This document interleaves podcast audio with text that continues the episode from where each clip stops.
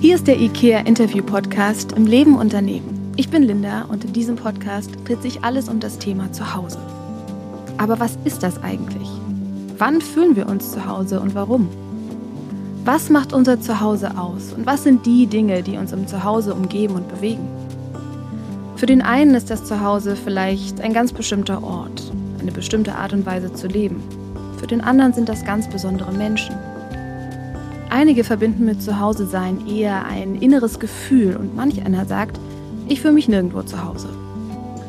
Über das und vieles mehr spreche ich heute mit meinen beiden Gästen, Anni und Timo. Die beiden sind ein Paar aus Berlin und leben nach dem LAT-Prinzip. Das steht für Living Apart Together. Das heißt ganz konkret, Anni und Timo haben sich bewusst für getrennte Wohnungen in der gleichen Stadt entschieden. Wie sich diese Entscheidung auf ihr Gefühl von Zuhause in ihrer Liebesbeziehung auswirkt und welche Vor- und Nachteile sie erfahren, das werde ich sie jetzt gleich fragen. Schön, dass ihr da seid. Herzlich willkommen. Hallo. Bevor wir loslegen, stellt euch doch gerne mal vor mit euren Worten. Wer seid ihr? Ich bin Anni. Ich studiere noch Literaturwissenschaften, arbeite nebenbei als Redakteurin habe ein Fable für Inneneinrichtungen ganz doll. Mhm. Hab Katzen. Das ist ein ganz geiles Klischee. Aber es ist so. Und sie sind toll, mein Gott. Und ja, so viel gibt es da eigentlich gar nicht groß zu erzählen. Mhm. Ja. Und du, Timo? Ja, hi, ich bin Timo, 36, gebürtiger Berliner, bin in der Eisenbahnindustrie tätig und freue mich hier zu sein. Mhm. Schön, ich freue mich auch. Wir wollen ja heute über eure Beziehungsform reden. Bevor wir da einsteigen, spulen wir mal ein bisschen zurück. Wie habt ihr euch denn kennengelernt und wie lange ist das her? Oh, die offizielle Version oder die, die offizielle? Oh, die ist doch langweilig, oder? Das ist jetzt acht Jahre her ungefähr. Ja, Berlin Techno-Club. Ah. Ganz, ganz unromantisch. Ja, ich habe sie auf der Tanzfläche dabei beobachtet, wie sie relativ kreativ einem anderen den Gin Tonic abgeluchst hat. Und dann hat sie ein Lob kassiert und so haben wir es kennengelernt. Und dann hast du dich direkt verliebt? Sofort.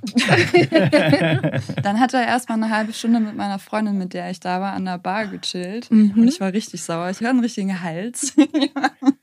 Nachdem ihr geredet habt oder bevor? Danach. Oh nein, ich dachte, was das? soll das denn jetzt? Was war das für ein Manöver, Timo? Wenn ich das noch wüsste, das war auf jeden Fall nicht böse gemeint. Ich hatte gar kein Interesse an der anderen. Ach so. Was waren denn so die Eigenschaften oder die Dinge, die du an Anni damals schon geschätzt hast und die vielleicht ja so für dich der Grund waren, dass du dich verliebt hast? Also der Moment, in dem ich sie kennengelernt habe, natürlich erstmal das wunderbare Äußere. Mhm und dann im weiteren Verlauf ihre Werte, ihre Art, ihr Humor, ihre Art, Ordnung in mein Leben zu bringen. Mhm. Ähm, Ist das einer ihrer Werte? Ja, mit Werten meine ich eher politische Einstellung. Wie steht mhm. man zu Familie? Ja, nein. Solche Dinge. Mhm. Und bei dir, Anni? Ähnlich, außer das mit der Ordnung.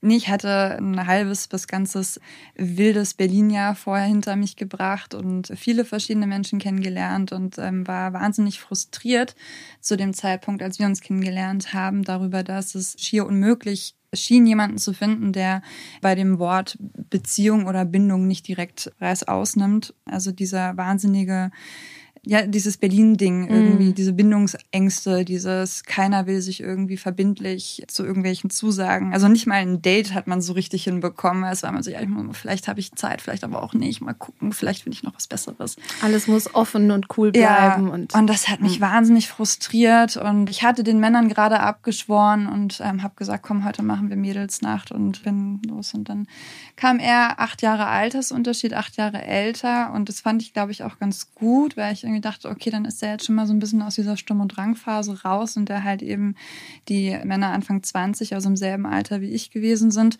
Das hat sich dann auch relativ schnell bestätigt, dass wir einfach ähnliche Vorstellungen davon haben, wie das Leben dann jenseits der 30 irgendwann weitergeht, dass man Familie haben möchte. Wir kommen auch aus ähnlichen familiären Situationen. Ich glaube, das ist nicht unwichtig, dass man da sich schon mal ganz einig ist und irgendwie mhm. so einen gemeinsamen Weg sieht. Mhm. Und das hatte ich bei ihm einfach von vornherein ein ganz gutes Gefühl. Mhm. Und mal so auf die andere Seite des Spektrums geguckt. Was nervt dich an Timo richtig? wie, wie, lange haben wir Zeit? Nein. du darfst auch noch gleich. Oh ja, also das mit, ich finde, du hast das gerade schön in Worte umgedreht. Ich bringe Ordnung in dein Leben, das ist richtig, aber es ist auch wirklich nötig. Und es macht mich ein bisschen wahnsinnig, dass man doch eben viel immer hinterher sein muss und viel einfach Ordnung schaffen muss, was aber auch damit zusammenhängt, dass ich extrem ordnungsliebend bin. Also ich mhm. bin auch, glaube ich, sehr nervig, was das betrifft. Also deswegen ist es jetzt auch nicht, das, wir ergänzen uns da ganz toll. Und ja, was, was nervt, was nervt noch so? wir haben manchmal ein bisschen unterschiedlichen Rhythmus irgendwie einfach. Ähm, ich bin jemand, der äh, auch am Wochenende ganz gerne zu Hause ist. Einfach, ich fühle mich sehr wohl bei mir zu Hause. Ich habe manchmal auch Schwierigkeiten, mich woanders richtig wohl zu fühlen. Das mhm. ist tagesabhängig. Es gibt auch Tage, wo ich einfach niemanden sehen möchte, außer ihn. Das ist halt eben das Besondere. er kann immer da sein. Bei Freunden, selbst bei engen Freunden, gibt es einfach Tage, wo ich sage, ich habe heute keine Kapazitäten für dich. Es mhm. geht heute einfach nicht. Timo ist eher jemand, der sehr viel soziale Interaktion braucht mhm. in seinem Alltag und deswegen viel auch spontan Sachen unternimmt und ich dann das manchmal nicht so gut finde, weil ja. ich denke so, jetzt sei doch bei mir und dann ist er aber gar nicht da. Verstehe. Und dann muss man das aber auch akzeptieren. Und mhm. das nervt mich dann in dem Moment, wenn ich das akzeptieren soll. Sehr menschlich. Und bei dir, Timo? Anni ist oftmals eine negative Art, Dinge zu betrachten. Also manchmal ein bisschen ein Tick zu problemorientiert. Mhm. Was vermutlich daran liegt, dass ich mich als lösungsorientierten Menschen betrachte. Das heißt, mhm. wenn ich ein Problem sehe, dann denke ich als allererstes irgendwie, wie kann ich es lösen? Und bei anderen liegt ja der Fokus dann eher auf dem Problem, dass es die gerade nervt. Und ich glaube, diese unterschiedlichen Sichtweisen, die nerven sich auch gegenseitig. das ist genauso wie mit der Ordnung. Sie nervt es, dass ich ab und zu mal nicht so ordentlich bin. Und mich nervt es, dass sie vielleicht einen Tick zu ordentlich manchmal ist, wo ich mir mhm. denke, lass doch mal fünf gerade sein und den Löffel ja, da liegen. Verstehe. Und war das für euch beide damals auch der Grund, warum ihr gesagt hattet, ihr habt ja mal zusammengelebt, mhm. wir gehen jetzt erstmal getrennte Wege. Ich glaube, ihr hattet es dann nachträglich eher als Pause beschrieben, aber es war der Anlass zu sagen, wir gehen aus der gemeinsamen Wohnung raus und du bist, glaube ich, in eine WG gegangen, ne? Richtig, ja. Ja, also es kam nicht aus so einer bewussten Entscheidung wegen der alltäglichen Streitpunkte, sondern es war tatsächlich eine Trennung. Wir waren so wahnsinnig, drei Monate zusammen reisen zu gehen in Asien. Das Klima hat uns nicht gut getan. Das Klima hat euch nicht gut getan. Was heißt das?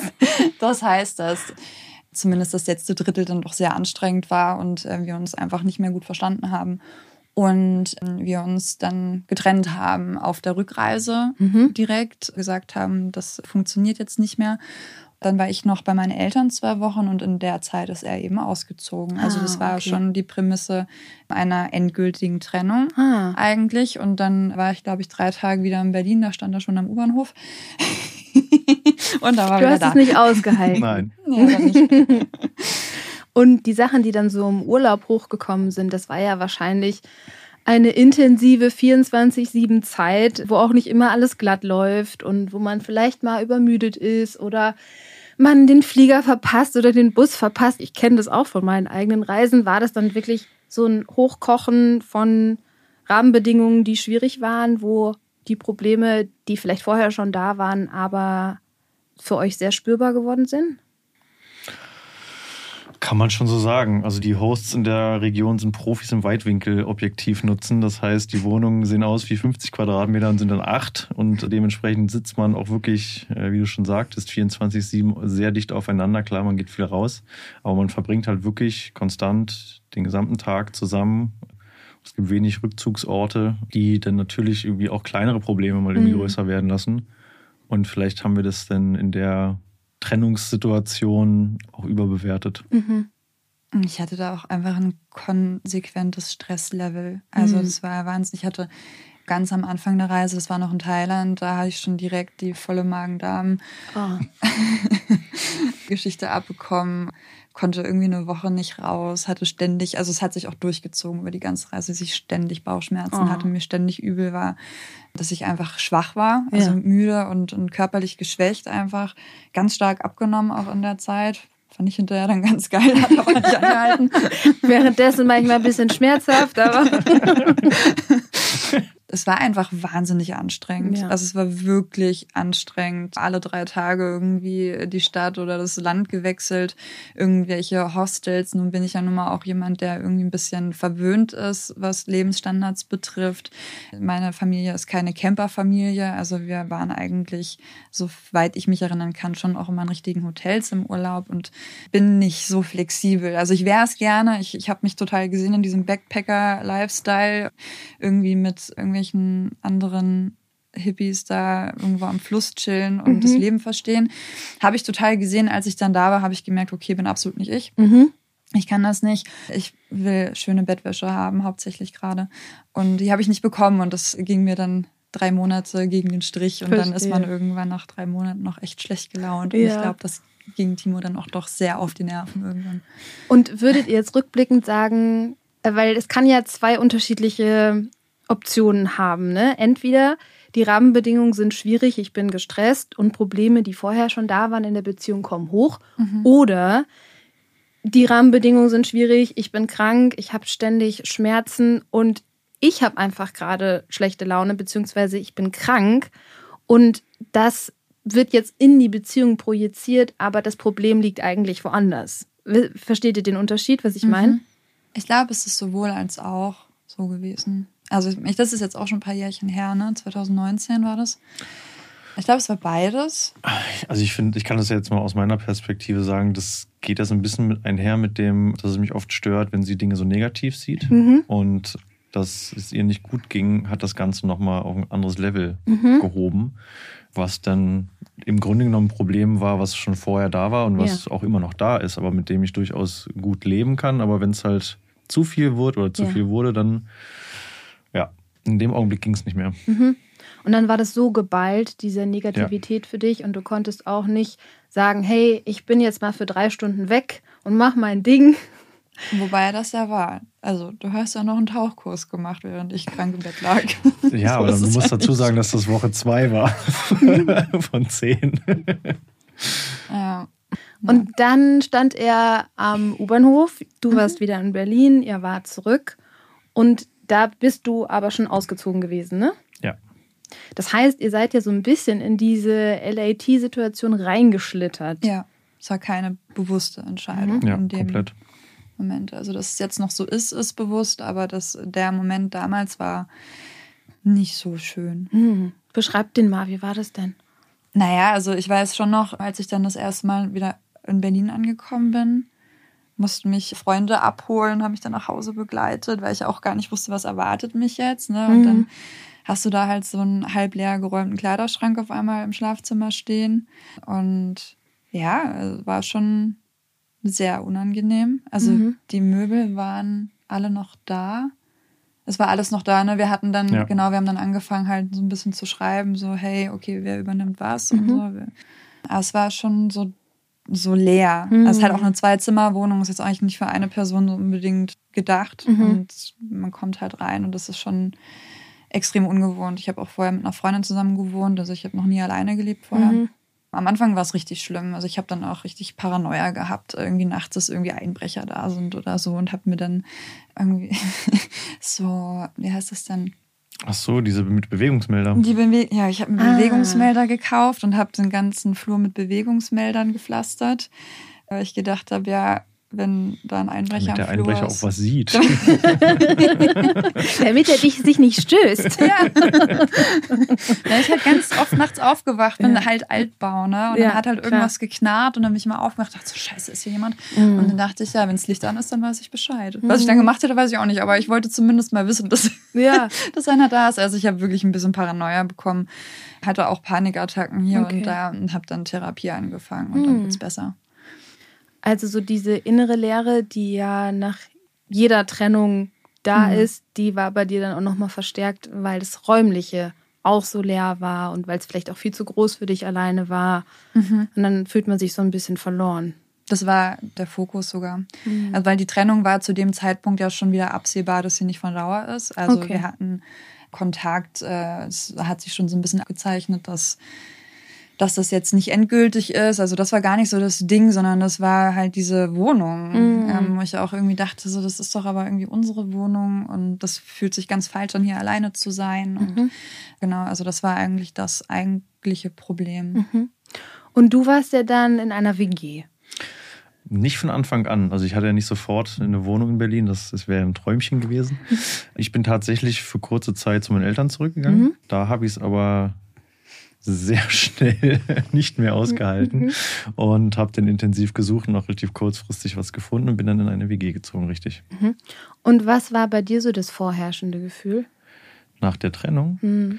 Ja, und auch so ähm, mit diesem schnellen Auszug und dann was finden. Das ist ja auch auf ganz vielen Ebenen anstrengend. Also direkt danach war es erstmal befreiend, weil es ja mich schon irgendwie belastet hat. Aber das Gefühl war relativ schnell weg und mhm. ist in Vermissen übergegangen, mhm.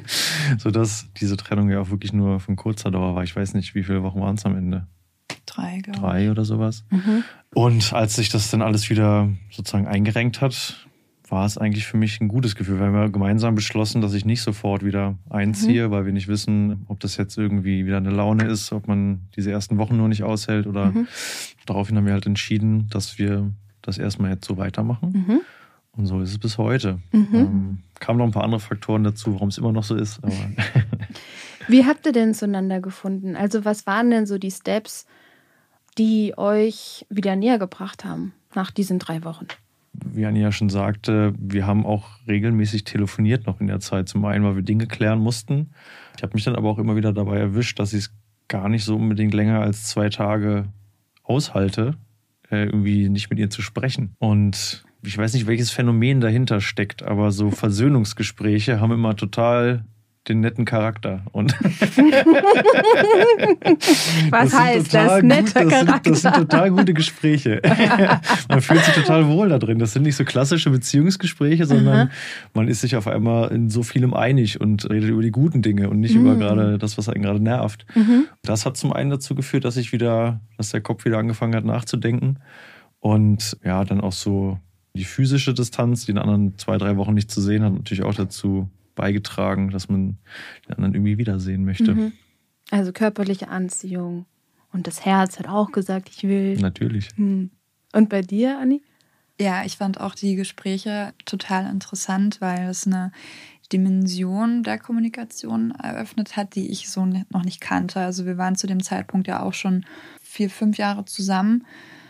Und Gespräche sind nicht unsere Stärke im Alltag. Also wir sind keins von den Paaren, die irgendwie abends bei einer guten Flasche Rotwein irgendwie in zwei sich gegenüberstehenden Sesseln sitzen und die politische Weltlage und das eigene emotionale Empfinden dabei diskutieren, äh, so sehr ich das schätzen würde. Aber das äh, findet nicht statt. Und es war dann tatsächlich so, dass in der Zeit, in der ich bei meinen Eltern war, dann doch öfter mal angerufen hat unter dem Vorwand, wir müssen jetzt mal ganz kurz besprechen, wie wir jetzt hier das Besteck aufteilen. Und dann wurde daraus ein Drei-Stunden-Gespräch. Ich weiß noch, dass ich mich dann immer heimlich vor die Tür gesetzt habe bei uns im Haus, damit meine Eltern das nicht so mitbekommen, weil ich dachte, oh Gott, mein Papa ist jetzt nicht so gut gerade auf ihn zu Der Abschied war recht drastisch. Der, ja, das ging nicht so gut auseinander. Und auf einmal wurden diese Gespräche so tief und auf einmal hat er sich auch mal geöffnet und gesagt, wie er sich fühlt und wie er mhm. sich die letzten Monate gefühlt hat und was eigentlich der Grund war dafür, dass es nicht mehr ging auch wie sehr ich ihn verletzt habe mit meinem Verhalten. Mhm. Ich hatte davor immer einfach das Gefühl, er ist wahnsinnig ignorant und äh, macht einfach nur sein Ding und habe überhaupt nicht gesehen, weil er sich das eben nicht so anmerken lässt, wie ich es tue, wenn er verletzt ist. Okay. Das hat eine ganz andere Seite von ihm mir nach Jahren gezeigt, die mhm. ich nicht kannte und mhm. die ich sehr, sehr attraktiv finde.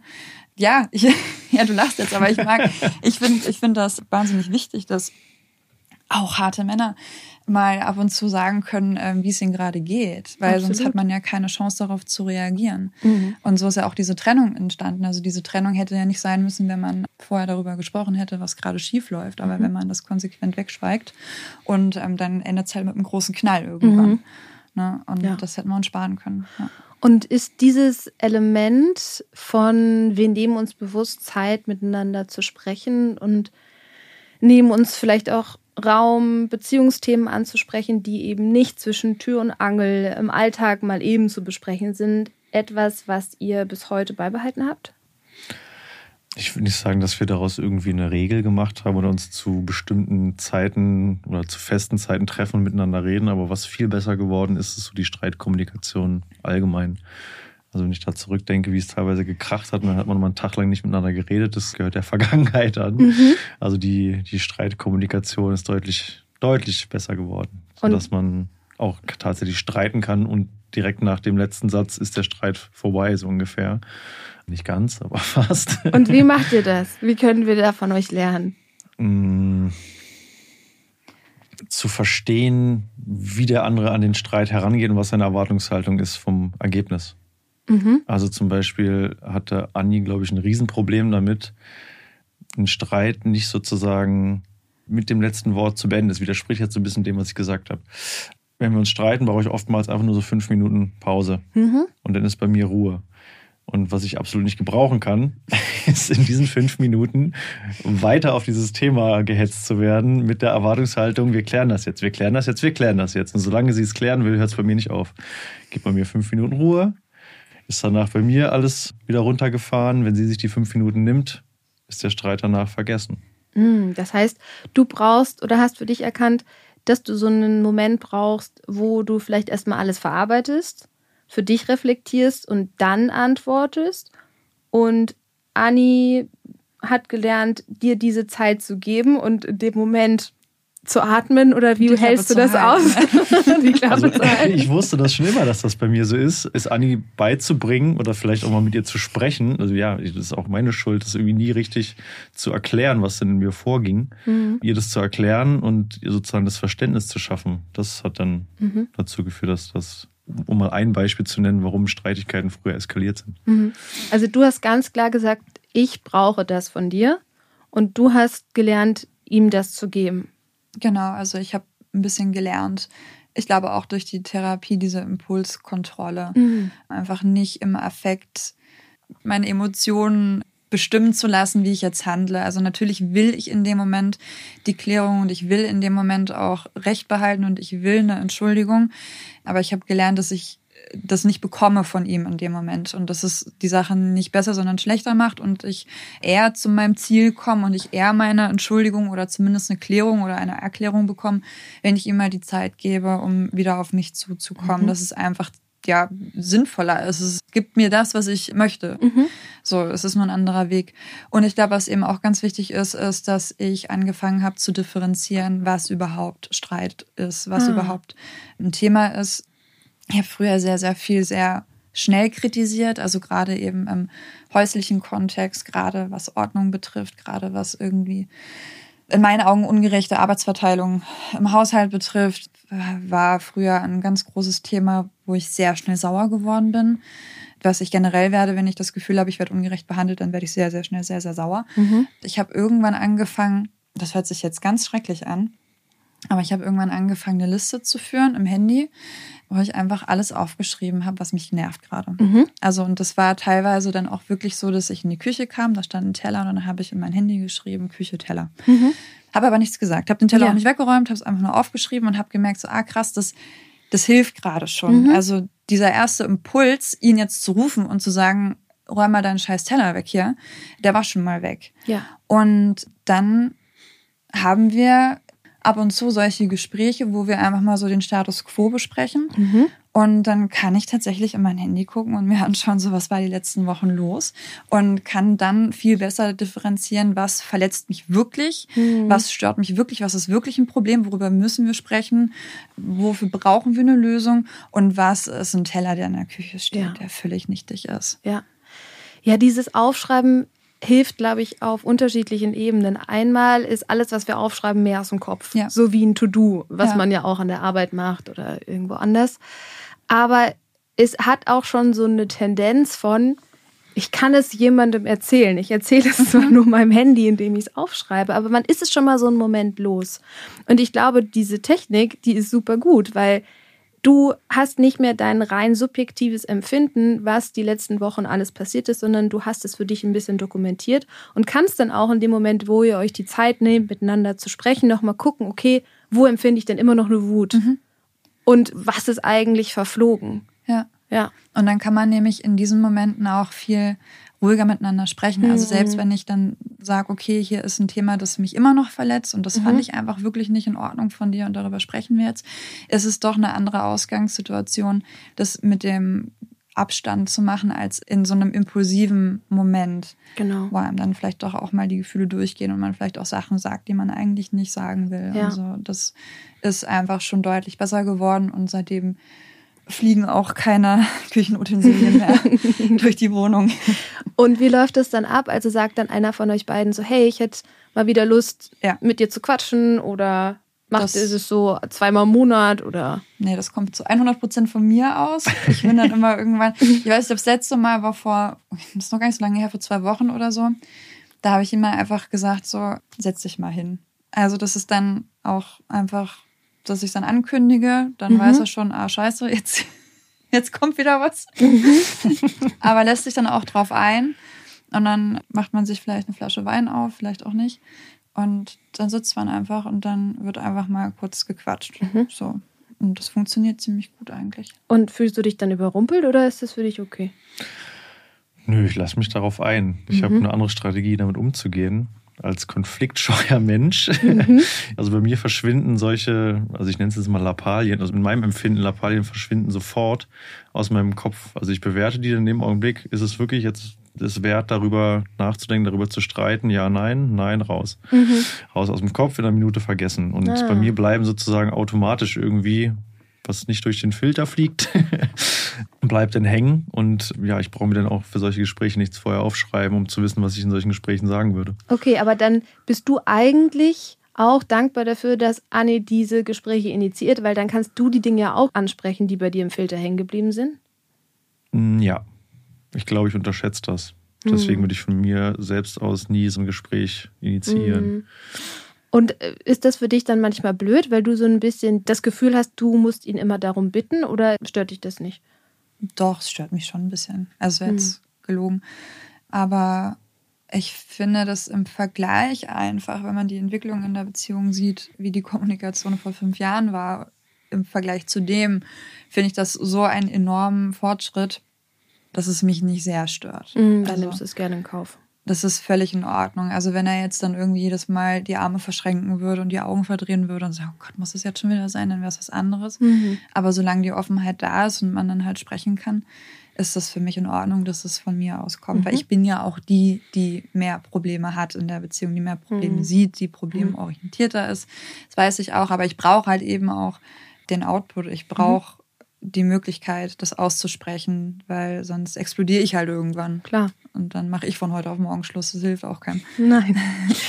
Dieses große Thema Ordnung und Sauberkeit, das ist ja jetzt, würde ich jetzt vermuten, etwas, was bei dem Konstrukt von wir haben zwei getrennte Wohnungen zu weniger Konflikten führt, oder? Weil du mhm. hast deine Wohnung mit deinen Katzen, du kannst die so einrichten, wie du möchtest, das macht dir super viel Spaß, du hast deine WG. Schätze ich das richtig ein oder wie empfindet ihr das? Ja, total. Also es nimmt ganz viel Konfliktpotenzial raus. Mhm. Und mich erleichtert das total zu wissen, so das ist mein Raum, das ist mein Space. Ich liebe das, in diese Wohnung zu kommen und sie ist noch genau so, wie ich sie hinterlassen habe. Das ist nicht nur auf ihn bezogen so, sondern ich habe auch öfter mal irgendwie Freundinnen für ein paar Wochen, die dann irgendwie auf dem Sofa schlafen oder so. Da ist es dasselbe. Also das kann dann die kleinste Veränderung sein. Mhm. Ich nehme das wahr und es stört mich dann nicht enorm schon, aber es ist doch schnell so, dass ich denke, mh, das habe ich da nicht hingelegt. Ich würde das jetzt gerne wieder weghaben. Mhm. So. Das ist eventuell eine kleine Neurose, aber sind. Meine Therapeutin sagt, das ist nicht bedenklich. Okay. es gibt noch keine Einschränkung deiner Lebensqualität. okay, äh, das heißt, für dich war das oder ist das ein großer Vorteil von dem LIT-Prinzip, dass du wirklich so deinen Space hast und dich auch zurückziehen kannst und auch vielleicht so ein bisschen deine Me-Time genießen kannst. Ja, mhm. ja auf jeden Fall. Mhm. Und das musste ich aber auch wirklich lernen. Also mhm. am Anfang ging das gar nicht das zu genießen. Inzwischen, ich habe ja davon erzählt, dass ich am Anfang auch ganz toll Angst nachts hatte, dass irgendwie ein Einbrecher kommt oder keine Ahnung. inzwischen schlafe ich sogar alleine besser. Mhm. Also ich genieße das dann sehr, wenn ich das Bett für mich habe. Und gibt es ja auch einige Studien, die das wirklich Frauen belegen, ne? schlafen ne? besser, Männer schlafen dann besser, wenn eine Frau daneben mhm. liegt. Klar. Und wie ist das für dich, Timo? Bestätigst du die Studienlage oder ist das anders? Also ich hätte jetzt auch aus dem Bauch raus gesagt, dass jeder alleine besser schläft. Mhm. Also vor allem, ich weiß nicht, was für Akrobatiken ich äh, nachts halt mache. Ich bin halt teilweise auch schon falsch rum im Bett aufgewacht. Mhm. Und da kann ich das verstehen, dass sie alleine besser schläft. Mhm. Und für mich genau das Gleiche. Wenn ich da wie ein Seestern in meinem Bettchen liegen kann, dann fühle ich mich da auch wohler. Er hat jetzt vor allem auch so ein Seitenschläferkissen. Ah. Ich habe aber schön mit Kuscheln, oder? Voll super. Das ist 1,80 Meter lang. Ah. Das ist größer als ich. Dieses Kissen macht mich wahnsinnig. Ich hasse dieses Kissen so sehr. Das ist, als wäre eine dritte Person. Ich wollte gerade sagen, bist du eifersüchtig auf dieses Kissen? Nein, aber ich bin eifersüchtig auf den Platz. Ich bin ja auch, dieses Bett, das wir haben, ist so nicht zweigeteilt, aber im Polster ist so eine Art Naht, mhm. genau in der Hälfte. Und es kommt eventuell manchmal vor, dass ich abends nochmal aufstehe, um zu schauen, in welchem Verhältnis diese Naht und Timo sich befinden. Hm. Und wenn ich dann feststelle, Timo überschreitet diese Naht, dann wird geschoben. Weil das sehe ich überhaupt nicht ein. Aber du magst es sehr gerne, dein Seitenschläferkissen. Ich liebe das, ja. Aber das liegt, glaube ich, daran, dass ich von klein auf so einen Wurm hatte. Ah. Der hatte auch noch so einen Wurm, so eine, mhm. so eine Raupe oder was. Dann war es eins mit Rennautos. Jetzt sind es normale Seitenschläferkissen. Das zieht sich durch mein ganzes, seitdem ich denken kann, habe ich sowas. Vielleicht okay. liegt es auch einfach in der Gewohnheit. Vielleicht liegt es daran. Vielleicht gibt es dir ein Gefühl von zu Hause. Ja, hm. das auf jeden Fall. Was sind denn für dich so Vorteile, die du bei dir selbst gespürt hast, seitdem ihr nicht mehr zusammen wohnt? Der eine Streitpunkt Ordnung, der halt wegfällt, der fällt natürlich auch für mich weg. Der, der sozusagen, der Stress, der dann von Anni ausgeht, dass alles perfekt sein muss. Ne? Mhm. Also ist es nicht unordentlich in meiner Wohnung, es ist halt meine Ordnung. Und ich kann Sachen mal einen Tag oder zwei Tage liegen lassen, das fällt ihr schwer. Und somit fällt das auf jeden Fall weg. Und so eine gewisse Freiheit, die das einem einräumt. Mhm. Also, wenn ich in der Wohnung bin, spreche ich nicht alles vorher mit Anni ab, was ich an dem Abend mache oder wo ich hingehe oder ob ich rausgehe oder nicht oder wann ich koche oder mhm. wie auch immer, sondern kann das alles nach meinem freien Terminplan irgendwie planen.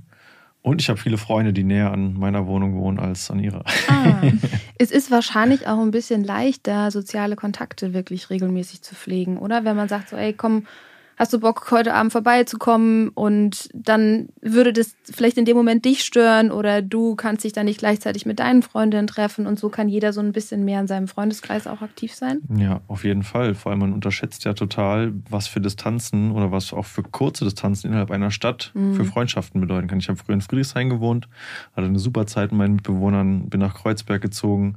Das sind, ich weiß es nicht, 40 Minuten oder was mit der Bahn und die Ansage war natürlich, ja klar, bleiben wir in Kontakt Kontakt und so weiter und so fort. Das hat sich komplett im Sande verloren, nur weil man irgendwie sieben Kilometer auseinander wohnt. Ja. Also die Homebase ist schon mitverantwortlich dafür, mit welchem Freundeskreis man sich hauptsächlich aufhält. Absolut.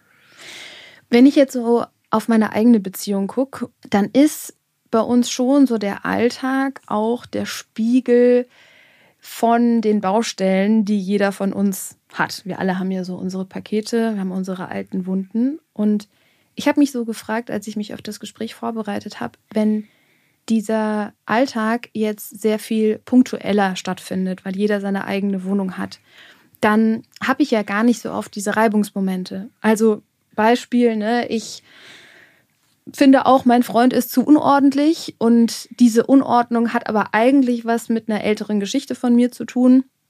Jetzt kommt das hoch, ist ein Triggerpoint von mir Jetzt haben wir mehrere Möglichkeiten. Entweder wir hängen uns immer wieder daran auf, aber es kann ja auch sein, dass wir darüber sprechen und eine Lösung finden. Und dieser Reibungspunkt, dieser Trigger quasi dazu führt, dass wir in der Beziehung näher zueinander wachsen. Und ich habe mich gefragt, wo habt ihr diese Reibungspunkte, wenn ihr den Alltag dann doch vielleicht an vielen Stellen eher punktueller und vielleicht auch manchmal kontrollierter erlebt? Ich weiß nicht, ob das auf meinen, auf meinen Fall zutrifft. Also dieses von negativen Sachen genervt zu sein, hat ja so ein bisschen was mit Harmoniebedürftigkeit zu tun. Also ich habe mhm. am liebsten immer alles Friede, Freude, Eierkuchen um mich herum und alle lachen und alle haben Spaß. Genau. Ähm, Kurz Unterbrechung. Ja. Und das ist ja eine Anpassung deiner Psyche. Mhm. Ich weiß auch, woher es kommt, mhm. vermutlich. Ich habe es nie gern gehabt, wenn sich meine Eltern gestritten haben. Ja. Und das möchte ich für meine Zukunft nicht ist meine Frage, weiß ich nicht, ob das jetzt auf den Fall passt. Also was sollte man daran sozusagen ändern?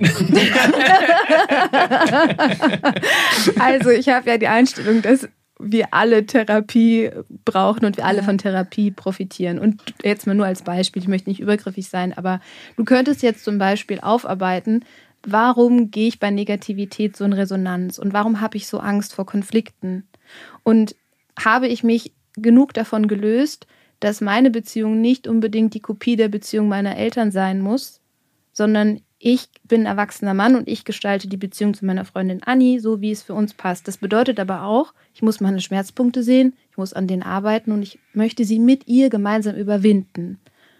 Und meine Hypothese war jetzt, wenn ich einfach nicht so einen Alltag gemeinsam habe oder weniger Alltag miteinander habe, dann habe ich nicht so viele Möglichkeiten dazu.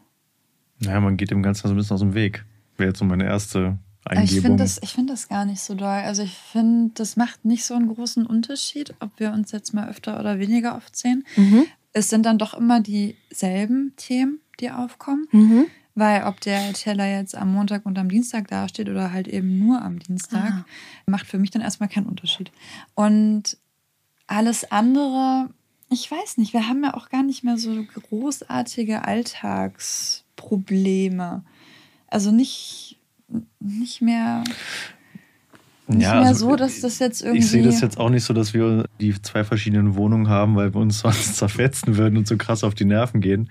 Bei mir hat es ja auch noch pragmatische Gründe. Ich bin einfach näher an der Arbeit und man hat die gemeinsame Zeit, wir zumindest, so kompensiert, dass wir die Tage, die wir zusammen sind, 100 Prozent zusammen sind. Also ich bin seit anderthalb Jahren fast im Homeoffice. Das heißt, es ist nicht mehr die zehn Stunden, die ich am Tag sowieso weg bin, sondern die vier Tage, die ich da bin, bin ich zu 100 Prozent da. Also man sieht sich den ganzen Tag. Mhm. Also kompensiert da, man das schon wieder ja. so ein bisschen. Okay. Also da, ähm, kommen, da kommen dann auch schon die Themen ja. hoch auf jeden Fall. Also ich glaube nicht, dass es unseren, im Gegenteil, also die Entwicklungen in den letzten zwei Jahren sind enorm. Mhm. Und deswegen würde ich nicht sagen, dass die getrennten Wohnungen uns da hm. bremsen. Hm. Die Probleme uns liegen, weitergebracht. Ja, die Probleme liegen Warum weiterhin das ist, offen, das ist klar.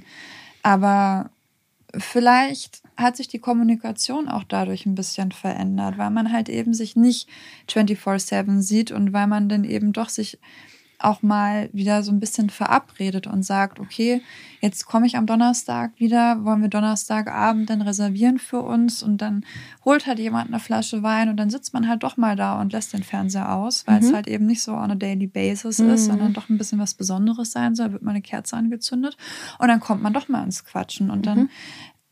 ja. Also weg von dieser Selbstverständlichkeit, ja. wir wohnen ja eh zusammen, du bist immer da, sondern zurück zu dem bewussten Miteinander, weil ihr euch verabredet ja. und weil ihr halt nicht immer beieinander seid. Das ist auch eine andere Art von ja. Wertschätzung. Das ist ja dann so ein bisschen wie wenn man Freunde zu sich nach Hause ja. einlädt und sich dann freut, dass die kommen und irgendwie alles ein bisschen nett macht und irgendwas Leckeres einkauft. Und so ist es dann halt auch ein mhm. bisschen. Ja, das kann ich mir gut vorstellen. Schön. Und was sind so Sachen, die vielleicht manchmal schade sind oder wo ihr sagt, wenn es sowas gibt, das vermisse ich? Also dadurch, dass ich derjenige bin, der sozusagen die Fahrtwege auf sich nimmt. Das heißt, wenn wir zusammen sind, sind wir immer in Annis Wohnung. Ah, warum ist das so? Weil sie Katzen hat. Ach so. Ähm, und meine Wohnung ist nicht so gut geeignet zum zu zweit chillen. Also es gibt okay. kein Wohnzimmer. Ja. ja und, ähm, und, du hast diese Zwei-Zimmer-Wohnung behalten? Genau, genau ich okay. habe da schon vorher gewohnt mhm. und Und, und das ist auch tatsächlich ein Grund, das fällt mir gerade ein, sorry. Ich fühle mich, er hat ja jetzt schon mehrere Wohnungen oder Zimmer gehabt. Und die eine Wohnung war wunderschön. Ganz, ganz tolle, wunderschöne Altbauwohnung. Aber ich habe gemerkt, auch wenn ich oft da war und auch jetzt in der zweiten Wohnung oft da war, ich fühle mich da nicht wohl. Also das ist auch so diese Frage, was ist zu Hause? Das ist definitiv bei mir an meine Wohnung. Also mhm. meine Wohnung ist mein Zuhause. Es ist auch nicht das Haus meiner Eltern. Es ist auch nicht das Haus meiner Großeltern. Das ist meine Wohnung. Mhm. Und das ist der liebste Ort für mich auf der ganzen weiten Welt. Ich bin am liebsten in meiner Wohnung. Die ist super. Voll Richtig schön. Ja. Gerade eine Zeit mit ihm zu verbringen, also wo ich mich dann nochmal so doppelt irgendwie fallen lassen kann und irgendwie abschalten kann, da brauche ich meine Wohnung für. Ich weiß nicht. Mhm. Das ging in sein WG-Zimmer nicht. Mhm. Auch wenn die schön waren. Und deswegen habt ihr so ein Ungleichgewicht, dass du immer zu ihr fährst? Ja. Ja, und seitdem ich die Katzen habe, habe ich jetzt also halt ich auch. bin da, glaube ich, deutlich kompromissbereiter. Objektiven Grund. Und es ist ja dass auch nicht die halt so, einfach gefüttert werden müssen. Und es ist ja auch nicht so, dass ich das nicht feiere, dass ihre Wohnung so aussieht, wie sie aussieht. Ich hätte niemals das Talent dazu, eine Wohnung so einzurichten. Das mhm. Ergebnis gefällt mir immer super. Der Weg dahin ist ein bisschen schwierig. Aber ja, auf jeden Fall ein negativer Aspekt, oder was heißt negativer Aspekt, aber man muss sich seine Tage und Aktivitäten schon ziemlich genau planen, mhm. wenn man quasi zwei halbe Kleiderschränke, zwei halbe Sportausrüstungen, einen Termin da, einen Arzttermin da und mhm. äh, man muss das irgendwie alles deutlich besser organisieren. Und ja, dadurch, dass ich schon der Unordentlichere bin und auch der Unorganisiertere, ist das immer eine relative Herausforderung. Und äh, meistens bin ich dann irgendwie mit zwei Reisetaschen immer unterwegs, mhm. dass ich auch ja nichts vergesse. Das ist auf jeden Fall was, was ein bisschen nervt. Und teilt ihr dann eure Kalender miteinander oder geht das noch auf eure Kalender Art? Vor allem? Ja, ja, das sind wir wieder bei dem Thema. Also, du hast Kalender. also ich habe irgendwann mal eingeführt, dass wir zumindest auf dem iPhone den Kalender, den kann man ja äh, teilen. Mhm. Also da gibt es jetzt einen Anni und Timo Kalender. Ich habe noch einen altmodischen Kalender, aber es ist schon so, dass ich auch sein, also ich weiß, wo sein Impfausweis ist. Ah, okay ja mhm. nicht. Aber ich, ich, bin einfach die Schirmherrin. Weißt du das? Der letzte ist weg. ja, genau. Deswegen. Anni hat eben so schön beschrieben, was für sie zu Hause bedeutet. Was ist es denn für dich, Timo? Ich glaube, ich kann das gar nicht so klar definieren. Also wenn ich an zu Hause denke, denke ich irgendwie sofort an Weihnachten bei den Eltern. Mhm. Das ist bei uns noch irgendwie eine ziemliche Tradition, dass wir uns da immer am gleichen Ort treffen das ist das Erste, woran ich denke. Mhm. Und dann ist das zweite Zuhause auf jeden Fall deine Wohnung. mhm. Irgendwie mein, meine Wohnung betrachte ich gar nicht so als Zuhause. Ich weiß gar nicht warum, weil vielleicht, weil sie irgendwie auch mehr so ein Mittel zum Zweck ist, nah an der Arbeit zu sein. Ja. Und welches Gefühl macht das aus? Ich habe da lange nicht drüber nachgedacht. Aber früher war es auf jeden Fall so, so Tür auf, Tür zu und der Arbeitsalltag ist erstmal vergessen. Ja. Wenn das funktioniert, ist es auf jeden Fall ein gutes Zuhause. Mhm. Und könntet ihr auch sagen, was das in eurer Beziehung ist? Also was gibt euch so eine Vertrautheit miteinander und wie hat die sich vielleicht auch verändert, je nachdem, ob ihr zusammen in der Wohnung gelebt habt oder eben in zwei getrennten Wohnungen? Ich habe das letztens schon mal versucht zu formulieren, ohne dass sich das total gemein anhört. Aber wenn Timo da ist, dann ist es, als wenn niemand da wäre. Aber im bestmöglichen Sinne. Also ich habe ganz, ganz liebe Freundinnen, die halt eben aus irgendwie persönlichen Gründen schon mal für ein, zwei, drei, vier, fünf Wochen bei mir gewohnt haben. Ich habe ja auch vorher mit einer guten Freundin in einer WG gewohnt und ich bin immer irgendwann voll davon. Ich bin immer irgendwann überfordert und will, dass sie jetzt gehen. Mhm. Ich brauche dann meinen Raum für mich. Und wenn Timo da ist, dann ist es ja im bestmöglichen Sinne so, als wenn keiner da wäre. Also es ist irgendwie überhaupt nicht es belastet mich nicht. Es ist scheinbar irgendwie wirklich der einzige Mensch, bei dem ich so entspannt bin. Obwohl es teilweise Freundinnen sind, die ich länger kenne als mhm. ihn. Auch bei meinen eigenen Eltern ist das so, dass ich mhm. immer so eine Grundangespanntheit habe, die bei ihm komplett wegfällt. Und mhm. das ist wahnsinnig angenehm. So ich sein zu dürfen. Ja. Mhm. Und bei dir? Puh, schwierige Frage. Ich kann die so nicht beantworten. Aber. Was führt bei dir zu einer ganz starken Vertrautheit, zu einem Gefühl von Geborgenheit, zu einem Gefühl von Entspannung? Die Art, wie die Wohnung eingerichtet ist. Mhm. Und na, ihre Anwesenheit natürlich. Also Manchmal ist es ja der Geruch oder wenn man die Haut streichelt oder ich liebe es zum Beispiel, wenn wir gemeinsam Mittagsschlaf machen. ich weiß nicht warum, aber wenn wir einfach nur nebeneinander schlafen, ist das für mich so, die Welt ist schön, alles ist friedlich und ich brauche nicht mehr. Und manchmal mhm. gibt es ja so Momente. Es muss es nicht sein, muss es nicht geben, aber okay, manchmal. das ist gemeinsam couchen. Okay. Auf jeden Fall. Mhm. Ja, und die Sonntagroutine. Wir haben vor ein paar Jahren angefangen, sonntags immer Sushi zu bestellen und Tatort zu gucken. Oh ja. Das ist echt, ich weiß nicht, was das ist, aber ich liebe ja E-Routinen. Und das ist so unsere Routine. Mhm. Und die ist mir auch echt wichtig. Und das ist auch echt, wenn Sonntagabend irgendwas anderes geplant ist, dann wird es richtig diskutiert, ob mhm. das jetzt die Sache wert ist. Ja, so ein bisschen eure heilige Zeit. Total. Und ja. das gibt mir total Kraft. Also ich freue mich am Dienstag schon auf den Sonntagabend. Cool. So, das ist echt ganz cool. Schön. Ich habe so ein bisschen geguckt, was auch die Psychologie zu Beziehungsentwicklung sagt. Und das sind ja alles nur Modelle. Ne? Mhm. Aber ich würde gerne dieses eine Modell mit euch mal so ein bisschen diskutieren. Man geht davon aus, dass wenn man Single ist, wenn man das jetzt so sich in Bauwerken vorstellt, dass man wie so einen einzelnen Turm hat. Also mhm. jeder Mensch wohnt in seinem eigenen Turm. Und die beste Voraussetzung, um dann eine Beziehung einzugehen, ist, dass man diesen eigenen Turm sehr gut kennenlernt. Also, dass man seine Vergangenheit sich mal ein bisschen anguckt, dass man versteht, was ist mir wichtig, was habe ich für Werte, wie möchte ich diesen Turm einrichten, wonach soll es der riechen, wie warm ist es.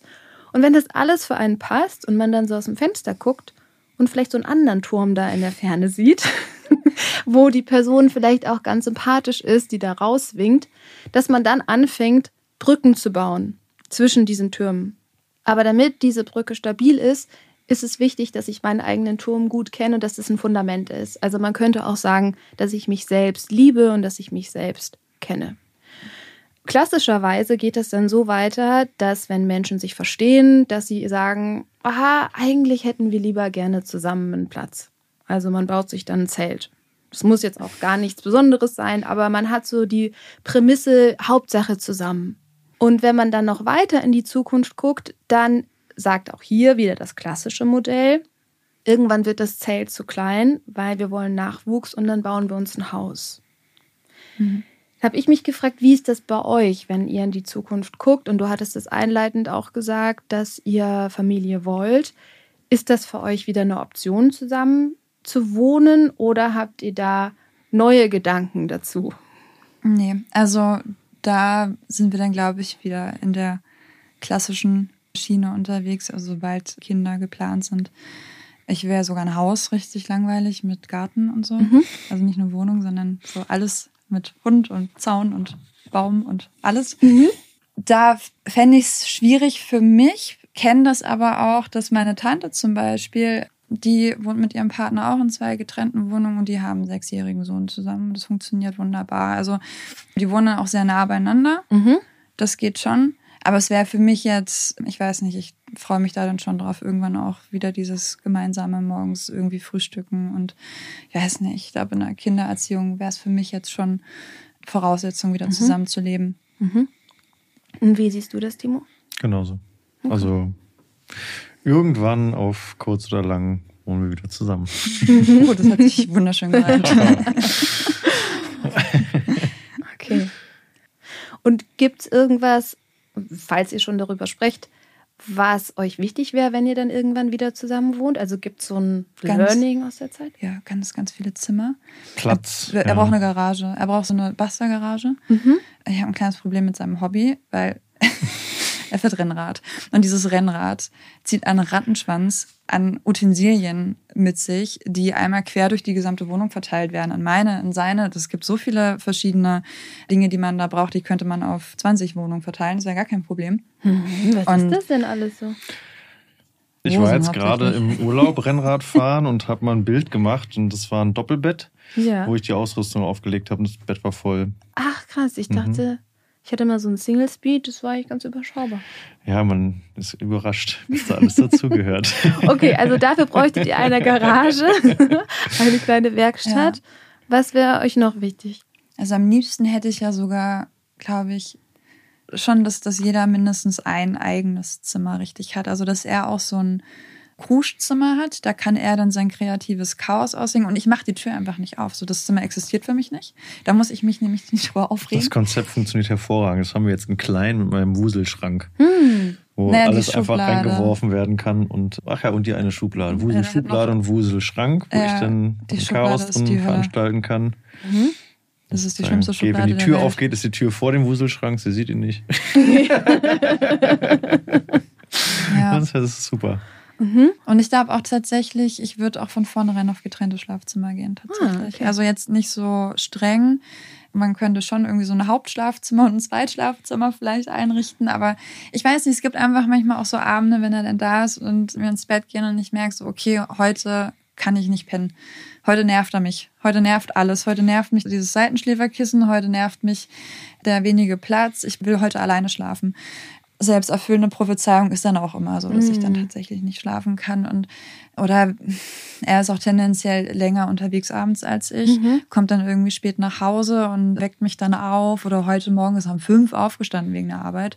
Beziehungsweise, nee, ist nicht aufgestanden, aber sein Wecker hat um fünf geklingelt.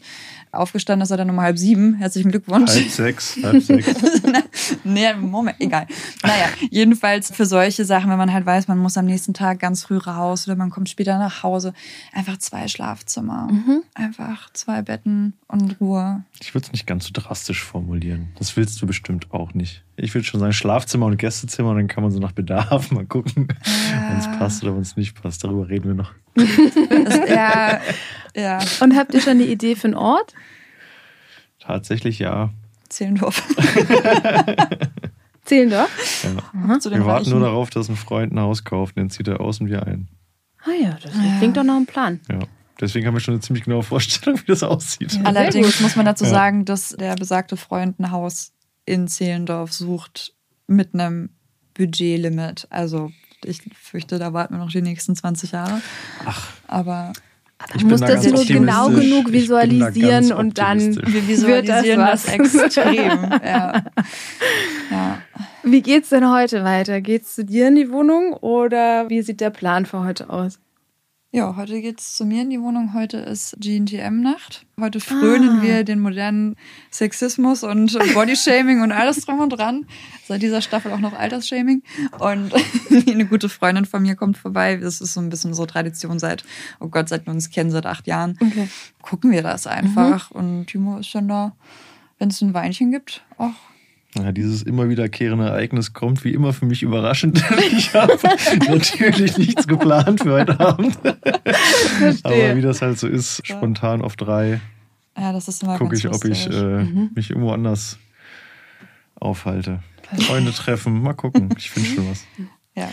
Was nehmt ihr denn so aus unserem Gespräch mit? Gibt es irgendwas, wo ihr sagt, mit dem Gefühl gehe ich jetzt nach Hause oder das ist vielleicht was, was aus den letzten Minuten bei mir besonders hängen geblieben ist. Dass wir doch eigentlich ein ganz cooles Paar sind. das Konzept Zusammenbleiben, auch wenn es mal schwierig wird, geht so langsam verloren. Mhm. Und das wäre es bei uns auch, ich will es da gar nicht rausnehmen. In den letzten acht Jahren ist das bestimmt ein paar Mal auch Thema gewesen. Aber ja, dranbleiben lohnt sich. Und könntest du sagen, was dir in den Momenten am meisten Kraft gegeben hat? In welchen Momenten? Wo du vielleicht daran gezweifelt hast, ob ihr das zusammen schafft. Der Wille ist zu schaffen. Man sollte sich vielleicht mal öfter Gedanken darüber machen, was man alles hat und was man nicht, was man nicht hat. Mhm. Also die Dankbarkeit für das Positive. Genau. Und bei dir, Anni? Mhm. Ich fand es jetzt ganz spannend, da nochmal drüber zu sprechen, einfach weil es jetzt schon so lange Normalität ist und am Anfang ich so riesengroße Probleme mit diesem Lebenskonzept hatte und mit dem Alleinsein. Und das wäre mir auch nochmal ganz wichtig, das zu betonen, irgendwie, wenn das jetzt jemand hört, der irgendwie selbst gerade in so eine Situation gezwungen wird, weil der Partner vielleicht irgendwie einen neuen Job angenommen hat oder ich weiß auch nicht, dass sich die Wohnungen da jetzt gerade aufsplitten. Das ist glaube ich, wahnsinnig wichtig, irgendwann im Leben doch an den Punkt zu kommen, zu lernen, dass man alleine sein kann. Also ob das jetzt in einer richtigen Trennung passiert oder jetzt in so einer abgeschwächten Form des einfach separierten Lebens für ein paar Tage die Woche. Aber ich konnte wirklich vor ein paar Jahren nicht mal einen Abend alleine sein. Also mhm. zumindest nicht ohne mir nicht so Sicherheitswein, Schokolade Soul Food vorzukaufen, als müsste ich jetzt hier irgendwie eine persönliche Krise durchstehen, mhm. sondern dass es einfach irgendwann normal wird und dass man auch anfängt, die Zeit mit sich alleine zu schätzen und das auch zu vermissen irgendwann. Ich glaube, das ist wahnsinnig wichtig und da kann das total helfen. Mhm. Also, dass es total gut ist zu wissen, dass man das kann und dass es einem eben auch Kraft geben kann, mhm. wenn man gut mit sich alleine zurechtkommt. Ja. Dann war für dich diese erstmal ungewollte Veränderung eigentlich der Anlass, dich selber noch mal ganz anders kennenzulernen und wirklich auch mm, ja, selbstständiger zu sein, also mehr auf emotionaler Basis. Total. Und ich habe auch, glaube ich, sehr viel Abhängigkeit verloren. Mhm. Also, das ist immer noch nicht perfekt. Ich bin immer noch nicht so super flexibel, wenn es jetzt darum geht, dass er irgendwie spontan sagt, so 18 Uhr, ey, ich gehe übrigens noch weg dann bin ich schon immer noch so ein bisschen vor den Kopf gestoßen oft und denke so, oh Gott, oh Gott, oh Gott, aber dann bin ich ja jetzt alleine heute Abend, aber damit habe ich jetzt gar nicht gerechnet. Aber ich komme doch viel schneller dann an den Punkt, dass ich sage, okay, ist aber eigentlich ganz geil, ich wollte eh irgendwie Buch XY noch lesen mhm. und was für die Masterarbeit machen, dann mache ich das doch einfach heute Abend. Und ich erinnere mich doch an Zeiten von ein paar Jahren, da ist das dann in einen festen Streit ausgeartet, mhm. weil ich so eine Panik sofort bekommen habe, dass ich dachte, aber ich, ich finde doch jetzt so spontan niemand, der was mit mir macht heute Abend, der bin ich ja alleine, das geht ja nicht. Also das kann ja nicht die Lösung sein, dass ich jetzt alleine bin heute Abend. Das war ganz wichtig, dass das jetzt okay ist. Ja. Macht dich auch viel freier, ne? Ja. Ja, man will ja auch nicht jedes Mal, wenn der Partner sagt, so ich gehe jetzt auf ein Bierchen, kannst du ja nicht jedes Mal äh, Terror machen. Nee.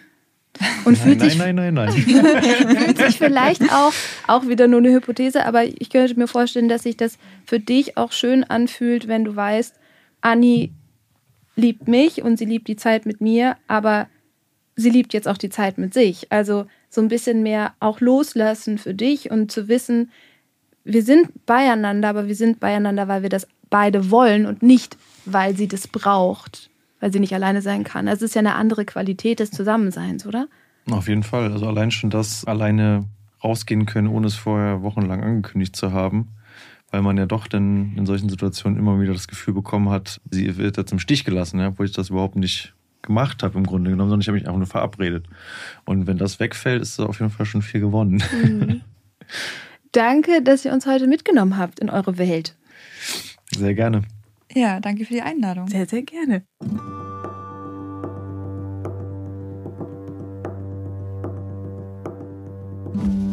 Und nächstes Mal spreche ich mit Tanja über ihre Flucht aus der Ukraine nach Deutschland. Wie war das? Was hat sie erlebt? Und welche Rolle hat ihr ehemaliger Gastvater Manuel bei dem Ganzen gespielt? Ich freue mich auf die beiden. Hört also unbedingt in die nächste Folge rein. Abonniert diesen Podcast bei iTunes, Spotify, Deezer und überall, wo es Podcasts gibt. Und lasst uns gerne eine Bewertung bei Apple Music da.